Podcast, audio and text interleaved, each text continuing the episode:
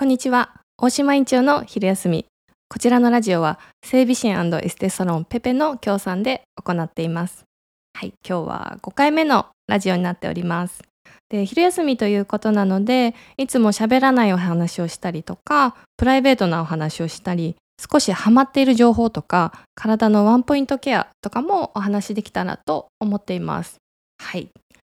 今日はとっても暑いんですけどもあの夏本番っていうところですね。なんか一気にこう7月とか8月ってこうあの暑さであのだらだらと 流れていくような気がしててあのそうならないように体づくりとかすごく大事にしたいなと思ってます。で最近ですねすごい気になるのがあって実はこうえっ、ー、と何月かな？6月ぐらいからちょっと取り入れてあの試してみてるんですけど私試すのが何でも好きなので自分のこう体に合わせてとか体調に合わせてなんかその生活の中に取り入れやすいものをあすごい探すのが好きなんですけども今そのちょっと気になってるっていうのが実は塩麹なんですね。でこの塩麹っていうのはあの私あんまり最初その知っててはいたんですけど興味はなかったんですよね。でもあのお友達であのみゆきさんっていう方がいらっしゃるんですけどもその方がなんかこう塩麹すごい詳しい方なんですね。でその方がこうすごい塩麹いいよっていうふうにおっしゃってたのでそれでなんかこうなんとなくこう興味持ってみてあちょっと気になるからあの取り入れてみようって思ったんですね。でその取り入れ方があの私あのあのお酒のおつまみにあのナムルとかを自分でこう作るんですけどあこれ塩の代わりに入れたらいいのかなと思ってちょっと取り入れたらあの意外とこう使いやすいしあの体にいいあの発酵食品っていうのをちょっと調べていくうちにあのなんか分かったのであこれはなんか一石二鳥というか、まあ、せっかくなんかこう お酒あんまりね良くないので あのちょっとでも罪悪感消すとか体にいいこととしてちょっと取り入れるんだったらあこういう取り入れ方は自分の中ではすごい合ってるなって思ってなんかこうお料理する時にお塩の代わりに使ってみたりとかあの塩分すごい気になるんですよどうしても美容美容もしたりとかあの健康に携わるお仕事なのであとはこうまあ女子的な問題ですねむくみとか あのすごい気になるのであのただ普通に塩分を取るんだったら、まあ、ちょっとこう体にいいものをあの自分は取り入れたいなと思って今ちょっと塩麹にはまってます。で塩麹ってこう発酵食品っていうイメージあんまりなかったんですけども発酵食品って普通、えっと、よく皆さん納豆とかチーズとかキムチとか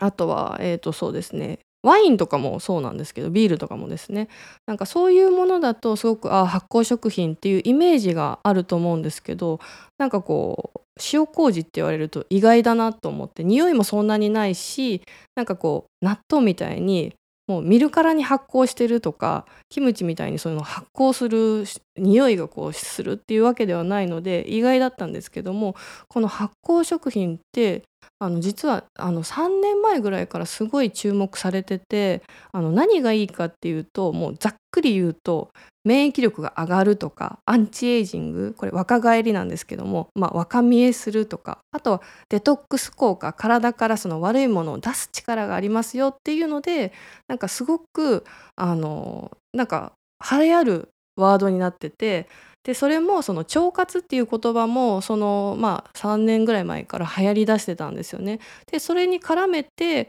なんかその発酵食品も一緒になんかブームになってきたっていうような背景があるんですけどもやっぱりその腸活って今、えーとコロナ第7波に入ってきてますけどなんかすごくですねあの、まあ、この23年すごく考える方が増えたのかなとかあとは健康とか自分の体の状態とか免疫力に対してなんかすごくこう向き合うとか、まあ、そういうきっかけになった方が多いのかなっていうふうに私もそうだったんですけどもあのそうやってその発酵食品を、まあ、日常の中で自分のこう好きとか嫌いとかももちろんあると思うのであのまあ自分の好きな食べ物とか好きな食べ方とかを見つけていくとなんかその健康って辛いとか苦しいとかもう大変とかっていうイメージが皆さんあると思うんですけども意外とその簡単にあの健康を手に入れるとか楽しく手に入れることっていうのがすごくできるのでそうですね私納豆嫌いなんですよね。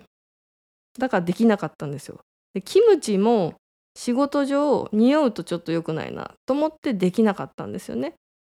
まあチーズとかは好きなんですけどもあとなんかなえっ、ー、とそうウーロン茶はうちの母がすごいハマってるんですよね。ウーロン茶とか紅茶って発酵食品に入るんですけどでうちの母はですねウーロン茶ハマりすぎて私の子供にですねウーロン茶あの1歳とかで飲ませようとしてたんですけどウーロン茶って発酵食品なんですけどもまあカフェインもあのちょっと入ってるのであの幼児じゃなくて乳児にあんまりこう向かないんですよね。だからもうやめてよって言って大喧嘩した記憶は一回あるんですけど「えいいじゃん。ウーロン茶は体にいいんだよ」とか言われるんですけど言ってたんですけどいやそういうレベルの話じゃなくて赤ちゃんだからそれやめてねっていうあの話をよくしてたんですけども、まあ、母は、えー、体にいいのに」とか言いながらしぶしぶなんかウーロン茶下げてたんですけども、まあ、ウーロン茶とかも、えーと、飲みやすいですよね。緑茶よりかはそういう、まあ、発酵っていう観点から考えるとまあその体にいいのかなと思っててまあカフェインなのでねちょちょっとこう一日の量とかっていうのは加減していく必要はあるんですけども、まあ、コーヒーに比べたら全然低いので紅茶とかウーロン茶を上手にこう自分の中に取り入れていくと、まあ、デトックスとか便秘の方とかはですねすごくいいですよ。うちの母は便秘体質だったんですけどもなんかウーロン茶こう飲むようになってすごい調子良くなってきたっていうふうに言われるのでまあちょっとこう年重ねてくるとねあの体の排出力っていうのはすごく落ちるんですよ。あの子供とかあのうちまだ3歳なので見てると分かるんですけどまあ毎日ちゃんと出るんですよね出るし毎回ちゃんと大量だし食べた分ちゃんと出すんだなっていうのがもう見てて分かるんですけどやっぱそこは、えーと、子供と大人の違いとか、まあ、あと老いてくるとそういうあの代謝機能とか排出機能ってすごく落ちてくるなっていう印象があるのでこういう発酵食品を少しこう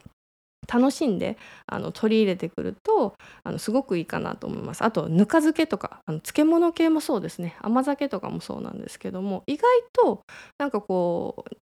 日本のスーパーの中でももう普通に売ってるようなもので発酵食品のあのカテゴリーのものってたくさんあるので一度ちょっと興味持って調べてみるとなんかこう取り入れやすいものとか好きなものっていうのが見つかると思うので是非腸活免疫力上げたいとかってあのまあ予防をねあの最近ちょっとまたコロナもひどいのでそこをしっかりやっていきたいっていう方は是非是非ちょっとあの取り入れてチャレンジしてみてほしいなと